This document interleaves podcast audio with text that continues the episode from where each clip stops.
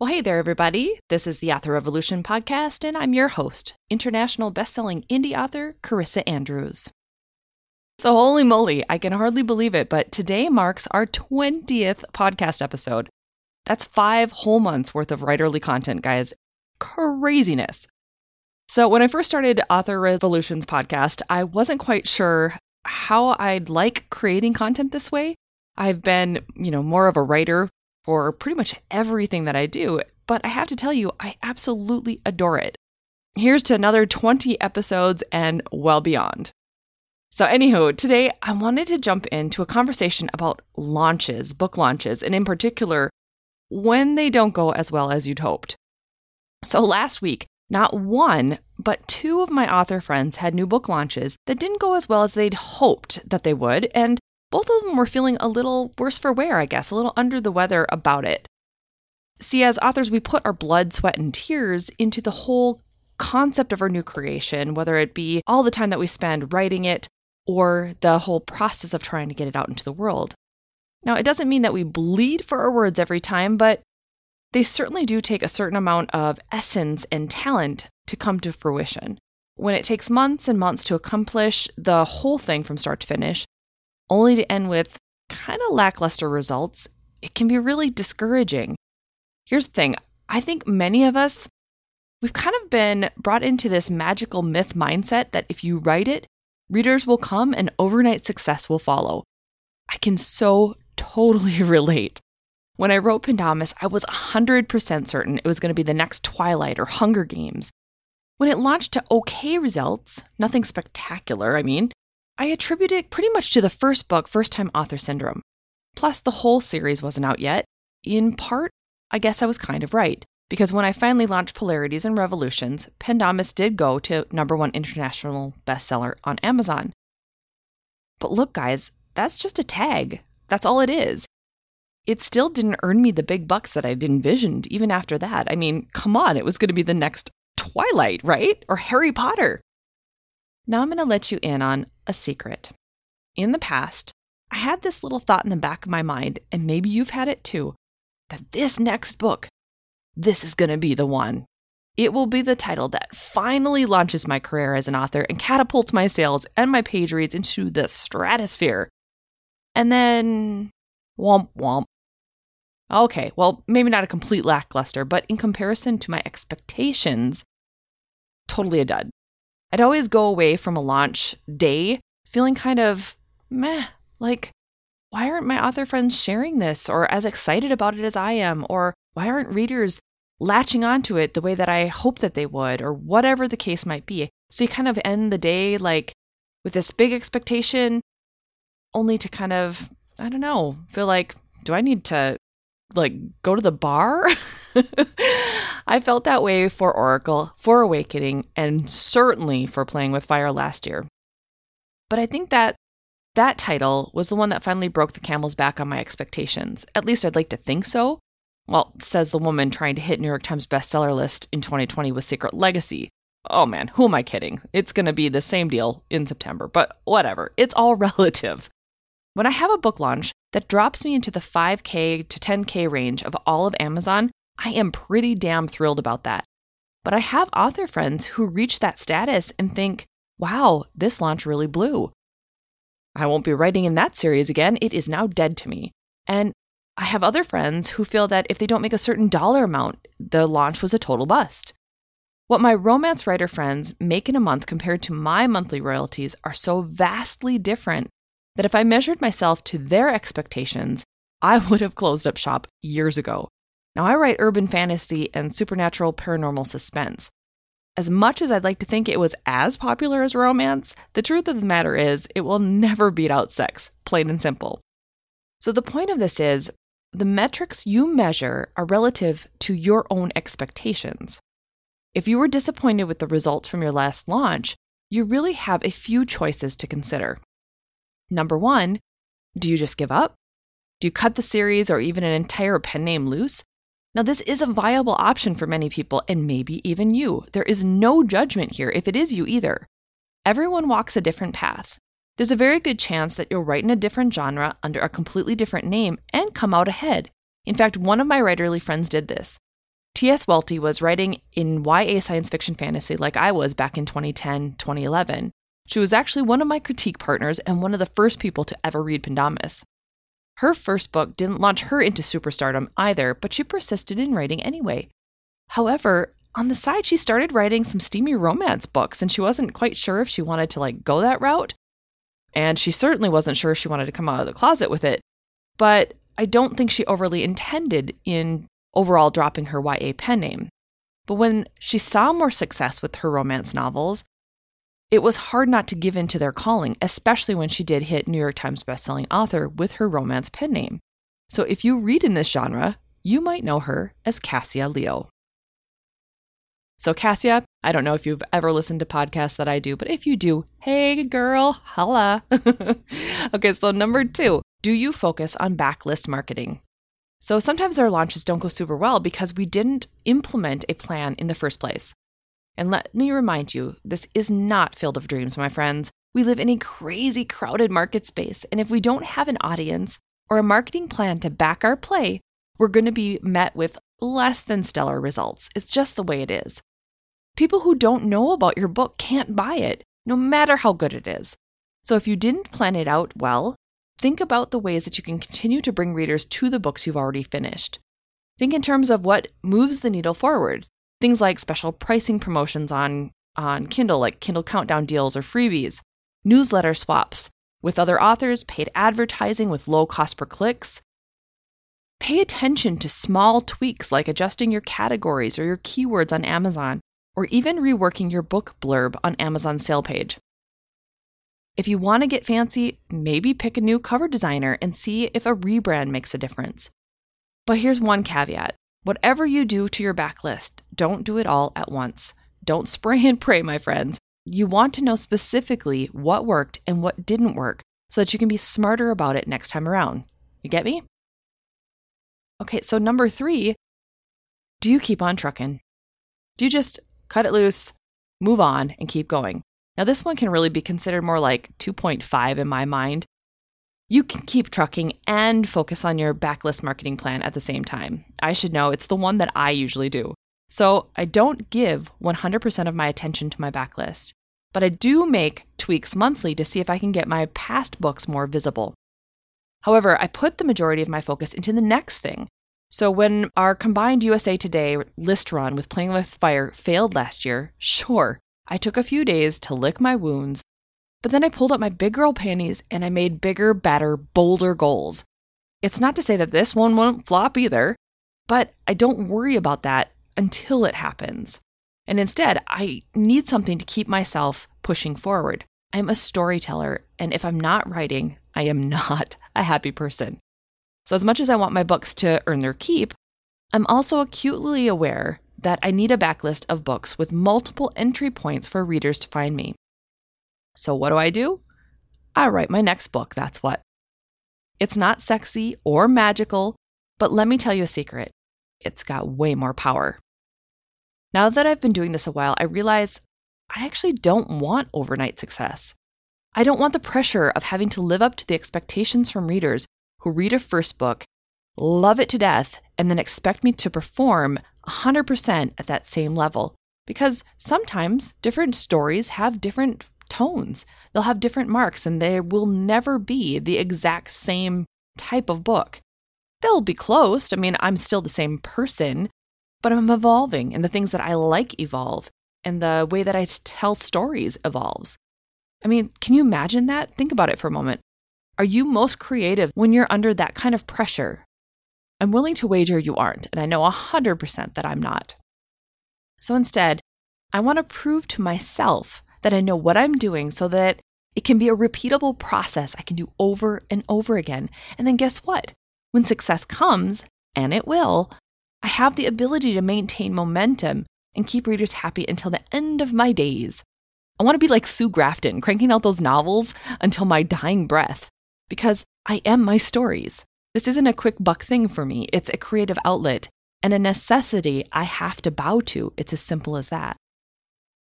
Now, I'm sure you do too. I know you. If you're here and drawn to my podcast and the lessons that I teach, the chances are you are not a snake oil salesman. You want your books to do well because you genuinely believe in them. You love your characters and your stories, and you know the world will too if given the chance. Plus, you write because you can't imagine not writing. It physically hurts if you can't get to your current work in progress. I get it. I totally get it. I am a cranky person when I don't get my words in for the day. Just ask my husband. so I want you to perk up your ears because you have a gift inside you that 80% of other authors just don't have. You have staying power. You're developing skills, growing your reach, growing your expertise, and honing your craft. The world might not know you yet, but they will. So here's the thing, awesome author. If you've had a launch that hasn't gone well, I want you to take your days to grieve, be down, be disappointed, but then pull up those big guy, big gal panties and evaluate the strength of that launch. Take a good, hard look at it and see what worked and what didn't work so that you know objectively how you can make it better next time. Here are nine evaluations you need to do after every launch. And I promise you, if you do this, it will make you better at launches. Not only are they good metrics to have for comparisons, but they also will help you see how your launches are growing over time. If nothing else, that is a really good feeling. So if you have a pen and paper, grab them so that you can write these down. If you are driving, you're going to want to listen closely so you can burn them into your memory. Or, you know, just come back when you can re listen and you're near pen and paper. Whatever works. Okay, here we go. Number one, how many books sold in your pre order? Now, this one is optional. I get it because not everyone uses the pre order functions, but they do come in handy to build buzz. And if nothing else, get your sales links ready to rock and roll. If you plan to have a bigger launch, you want your books up for pre order because you'll have a longer marketing runway. Plus, how else would you get your book links to bloggers and other authors to swap, right? So it's important. Number two, how many books sold on launch day? Keep track of both the newly released title and any sales made from your backlist. Remember, a new release is always a great entry point for someone new to find you. And oftentimes it will mean that they go into your previous books and buy some of your backlist or start reading through KU. The more books you have, the more opportunities you have for readers to just come into your world and consume what you've already written. Number three, how many books sold during launch week? Again, track both the new release and any additional backlist titles that went out the door. And the reason that week is important is if you ever do decide that you want to do a list run, there will be a week long push. And so if you can figure out how that week stacks up to any other week as you're trying to push forward, it's going to come in handy for you to know okay, on average, this is how many sales I will get during my launch week. I need to up my game to be able to do XYZ. So that's why that particular metric's important. Number four, how many books sold during your launch month? So finally, track all those books that went out during the month of launch. And that's the newly released title and any backlist titles. And the reason for this one will be apparent in a moment, but again, track them both new releases and your backlist. If you're in KU, which I would hope that the majority of you are, but if you're not, if you're a wide author, awesome. But if you're in KU, what were your page reads? So, page reads can be an elusive thing because authors sometimes forget to count them as sales, but that's what they are. Plus, Amazon doesn't even track them very well with the average cost of sales with their Amazon ads dashboard, but they do play a dynamic role in the visibility of your books as well as your royalties. So keep track of the new release and all backlisted titles in KU specifically during the month of launch. Watch those page reads, maybe separate them so that you can say, okay, this is how many page reads I had for the new title, and this is all the uh, other ones clumped together for my other titles because you want to separate the new release so that you are able to really evaluate its success. So if you see an uptick in page reads for the older books, but not your new release, it could mean that the launch itself missed its mark. The book gained you visibility, but people weren't interested in the new title or the way that you describe the new title, perhaps, but they did like your other books. And if you see an uptick in the new release page reads, but not in your backlist, it could mean maybe the story itself fell flat a bit, missed its mark, or maybe a simpler reason, you forgot to add your other titles as part of your back matter in your new title. So, always, always, my friends, make sure that you have your also boughts in the back end of your book. All right, so number six how much money did you put into advertising your launch?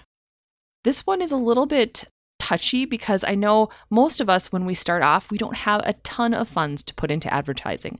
And if you have a family with other things, you know, your books are kind of like that supplemental income. It's nice. I totally get it.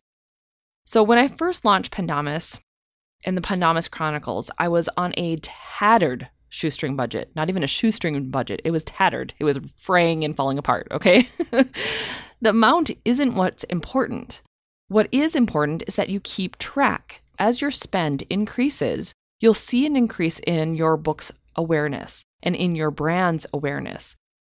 But not every dollar spent is equal, so it's important to understand if those dollars were successful. And sometimes this is kind of difficult to be able to piece out it kind of comes down to where you put your money. So if you're using an advertising platform that gives you a cost per click analysis or any other kind of metric to verify its success, it will help you more than those that don't. So, like if you did a paid newsletter swap, for instance, which do exist, and you didn't get a number of clicks that were given, and you can't figure out what the cost per click ultimately became, that's going to be harder for you to know whether or not it was successful unless you were able to track the day their newsletter went out and particularly attribute it to a spike in sales. Do you see what I'm saying? Now, when you have the ability to be able to go back and look at that specific day and compare, that's where the money really is because now you can figure out okay, was this successful? Was it not successful? So, for instance, going back to my BookBub podcast to show you what my results were, I went through each day to day thing and I was able to figure out which of the promos were successful and which ones hmm, maybe not so much. So it's important to do that so that you know where to spend your money next time around. If money's not the issue and you're just looking for visibility and brand exposure, maybe you're just starting out and all you care about is visibility and brand exposure, or maybe you're one of those authors like the Mark Dawsons of the world the money part of it isn't their issue, it's just that they want to get as much exposure as possible. Then you might want to be tracking your rankings instead. I mean, obviously, uh, the dollar amount is important as well because you want to still be making money to be able to put more money into your advertising. But maybe you're actually just wanting to see your rankings get as low as possible. And maybe that's what's important. So follow that instead. So, number seven, going back to how you figure out if it was successful, you want to ask yourself what was the overall return on investment, your ROI, with your advertising dollars spent. So, assuming earning a living as an author is your goal, you do want to know if you came out ahead or if you lost money on the launch.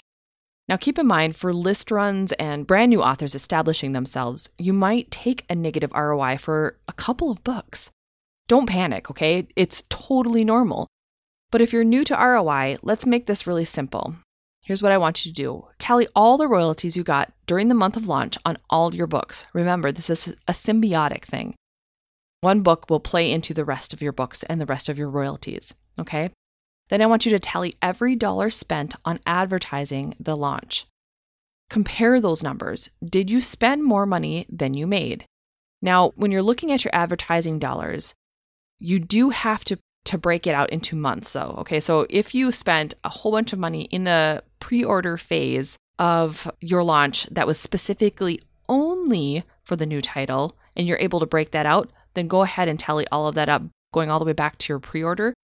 But if you can't, if for some reason all of your books were advertised as a jumble, as you as an author, and you mm-hmm. can't piece out specifically that this ad was for your new book, then you're going to want to just just look at the ad spend for the month of launch, okay? Just to make it very simple. Then you compare those two numbers, right? You look at your numbers of how much you spent and how much you earned, and what was the difference? If you determine that you didn't earn enough or that you lost money on the campaign, ask yourself, what was your launch price at? Was it 99 cents? And if so, remember, you only earn 35 cents per book.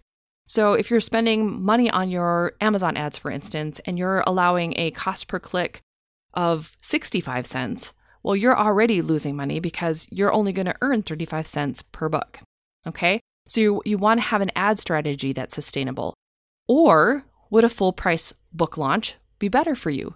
Would it make more sense for you to up the price of your next launch and leave it at full price and just see what happens because you earn more money on your advertising dollars?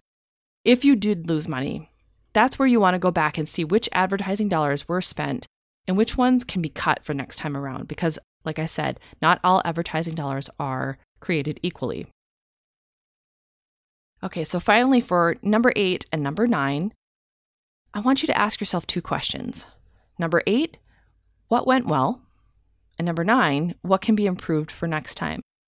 So, what went well? Did you do a good job with your newsletter swaps and Facebook ads?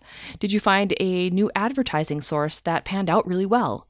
Did you get a BookBub deal? Whatever it was that went really well, write it down so that you can make sure that you try to utilize it again. When it comes to the stuff that, that can be improved, don't judge yourself or your process. Just take notes so that you can do better. Did you forget to send out ARCs in advance? Did you spend $0 on the launch? Whatever it is, take a hard look at it and find a way to improve on it. Trust me, there is always, always an up button.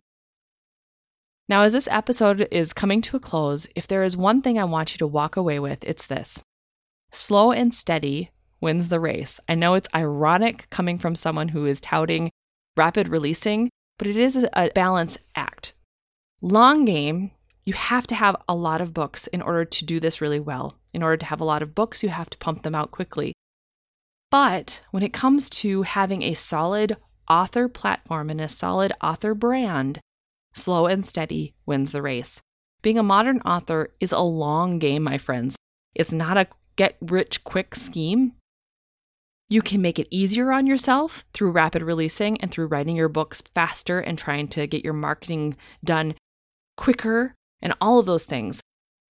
But at the same time, you have to know that it's not an overnight success thing. It just doesn't exist. Even overnight successes are not overnight successes. They are people who have been working at this for a long time, and it just so happened that finally something clicked. And it will happen to you too. And it might just be that someone liked the book, gave it to their friends, and they realized that you have a whole back catalog. And if you hadn't had that whole back catalog, there would have been no big day, big break, whatever. So if you want to get rich quick, you are in the wrong market. Maybe become a realtor or a banker or something. But if you want your creative endeavors to live outside of yourself so that you have a legacy that lives on, even once you're gone, keep going. Success will find you, but you have to have the courage to hold fast to your resolve. Don't chase every shiny thing that floats by, and definitely don't be pressured by things that are trending just because they're trending.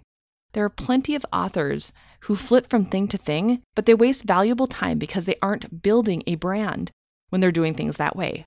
So I wrote a blog post a long time ago called Screw Being Relevant, and it still holds true because everybody was at the time trying to find, you know, the the thing, the thing that was most relevant. How is my story so relevant that people are going to want to look at it and read it and whatever?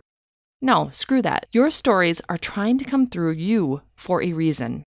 Trust them and trust the process. All trends, no matter what they are, come back around, and even if your book's genre isn't currently trending, I promise at a certain point it will, and you'll be able to capitalize on it because your books will already be written. Now, just a reminder we can always continue this discussion online. I, as you can tell, I'm pretty passionate about it, so head over to Author Revolution's Facebook page, or if you're a student, go into our Facebook group. Let's talk about our successes and our frustrations around being authors we've all been there. So be sure to head over to authorrevolution.org forward slash 20 to visit today's show notes as well. And I will make sure that these nine evaluation questions are posted up on there. So, next week, I want to talk about how to manage all this synergy of writing and releasing books quickly. And I get questions all the time about, you know, when to start an author platform, when to start marketing your books, how to juggle everything that's going on. There's so many different hats. Ugh. So, we're going to go and talk about all the things. And as a side note, I might also have some very exciting news about the Rapid Release Roadmap course. So, stay tuned. All right, that's a wrap, my friends. I hope you go on and have an incredible week full of writerly things. Go forth and be awesome. This podcast episode has been brought to you by four amazing people Daphne Garrison, Tammy Tyree, Quinn Ward, and Scarlett Braden, who are Author Revolution Podcast Patreon supporters. If you'd like to learn more about becoming a patron, head over to authorrevolution.org forward slash Patreon to find out what the awesome membership levels are and what you end up getting. The Author Revolution podcast is here to provide tips, tricks, and tools for embracing a prolific author mindset and making your dreams of becoming a full time author a reality. In order to continue providing the quality content you've come to know and love, I would appreciate your support. As a one woman show, the podcast takes a lot of time away from other tasks like writing. Plus, your support also makes this mompreneur's heart smile. Head over to authorrevolution.org forward slash Patreon